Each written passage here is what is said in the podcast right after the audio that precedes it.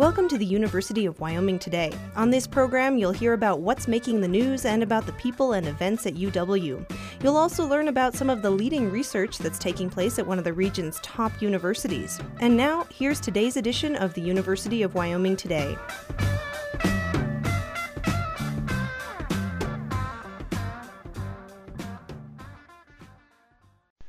Hi there, Jim Kearns with you today.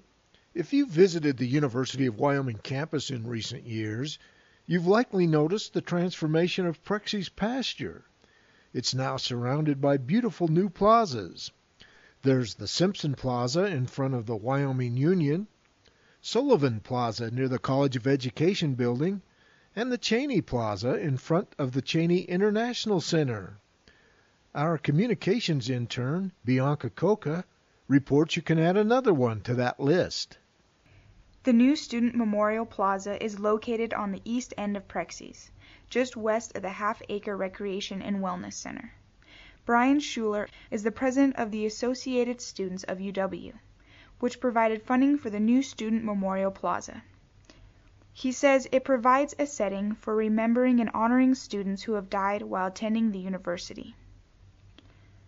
We don't really have a place on campus until now that is really specific um, and, and purposed for these remembrance and these times of reflection that uh, we will have coming up. And so I think it's really an important thing that this plaza will help and provide, um, after these times of sadness, uh, an area and a space for healing of the University of Wyoming uh, family.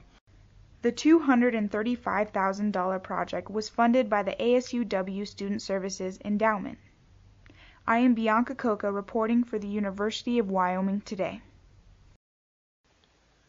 That's Bianca Coca, a senior in communications from Laramie, helping us put this program together.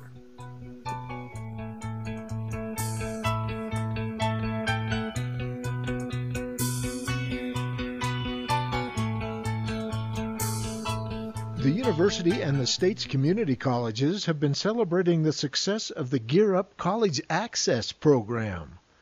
For more on that, here's Missy Samp.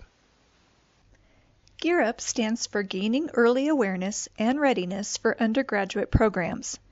It's a federally funded program aimed at improving educational outcomes for millions of low income, minority, and disadvantaged students across the United States. The Gear Up Wyoming information officer is Chrissy Henschler.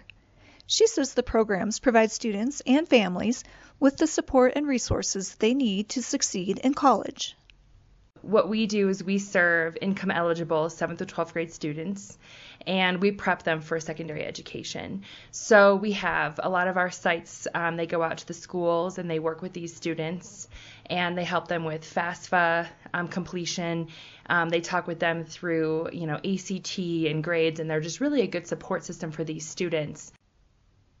Last year, Gear Up Wyoming partnered with Wyoming's seven community colleges to serve more than 2,300 students throughout the state. I'm Missy Samp reporting for the University of Wyoming today. And earlier this year, one of our students in the Gear Up program, William Van Buren of Gillette, was selected as the National Gear Up Student of the Year. Way to go, William. That's quite an accomplishment.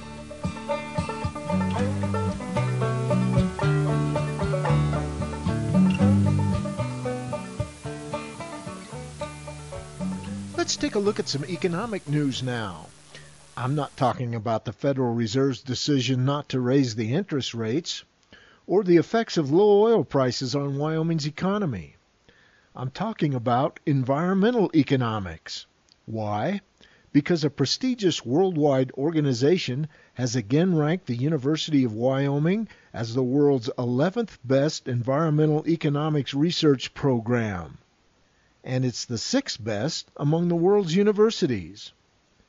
Economics and Finance Department Chair Rob Godby says UW was among the early pioneers in this field.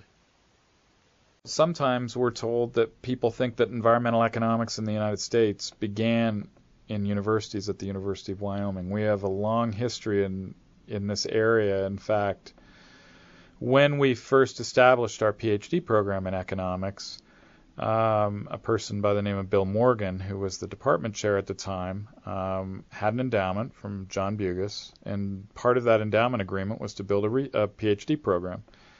Um, in trying to figure out where the you know the, the comparative advantage might lie, how to recognizing this will always be a small department, he wisely chose to look at a new area of economics that was only coming into focus at the time, if you want to think about it. This is the 1960s.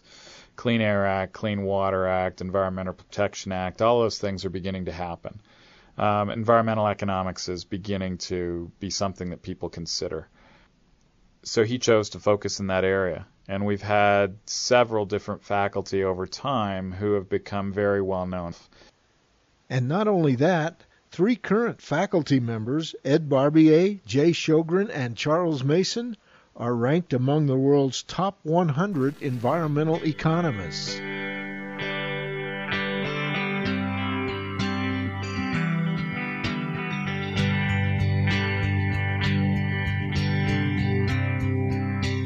You're listening to the University of Wyoming Today, and I'm Jim Kearns. There are a number of traditions that take place each fall at the University of Wyoming. The President's Welcome Back Barbecue, football games, and the Homecoming Parade. But you might not be aware of another fall tradition that's been happening for 17 years. It's called the Wyoming Rendezvous. It's where new faculty take a bus tour to different parts of Wyoming to learn and appreciate a little bit about the state's geography, cultures, and economy. Milton Ontiveros has been coordinating the rendezvous every year, and he says people out in the state have really enjoyed meeting the new faculty, too. They're actually honored that we come to the community and they try to roll out the carpet for us. Uh, I always try to find local contacts in the communities and uh, we ask them, what can you do for us? Show us, uh, you know, a business or something attractive of that community. And the response is great because, you know, here in Wyoming, everybody's proud of their community and they want to show us, uh, show the new faculty that, you know, this is a great state to be and this is a great place to stay, you know, and raise families and all that. That's Milton Ontiveros stopping by to share his enthusiasm about the Wyoming Rendezvous. This year, the group will be making stops in Fremont County and the Wind River Indian Reservation. And Milton is guaranteeing a splendid time for everyone.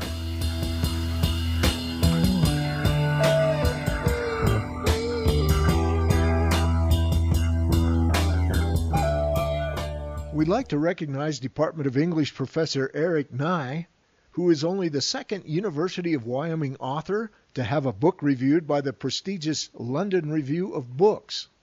Nye's work is titled John Kemble's Gibraltar Journal, The Spanish Expedition of the Cambridge Apostles, 1830 to 1831.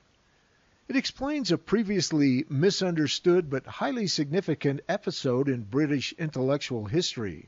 One reviewer says the book will make what he calls a lasting and substantial contribution to the field of early 19th century studies. Good work, Professor Nye. And kudos to Tanya Dousay, an assistant professor of instructional technology in the College of Education. The Association of Educational Communications and Technology presented her with its Division of Instructional Technology Best Practice Award.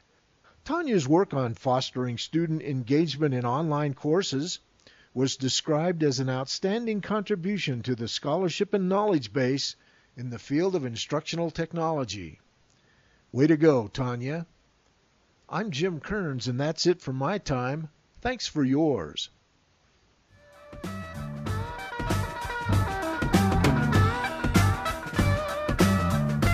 That's it for this time. Join us again for the next edition of the University of Wyoming Today.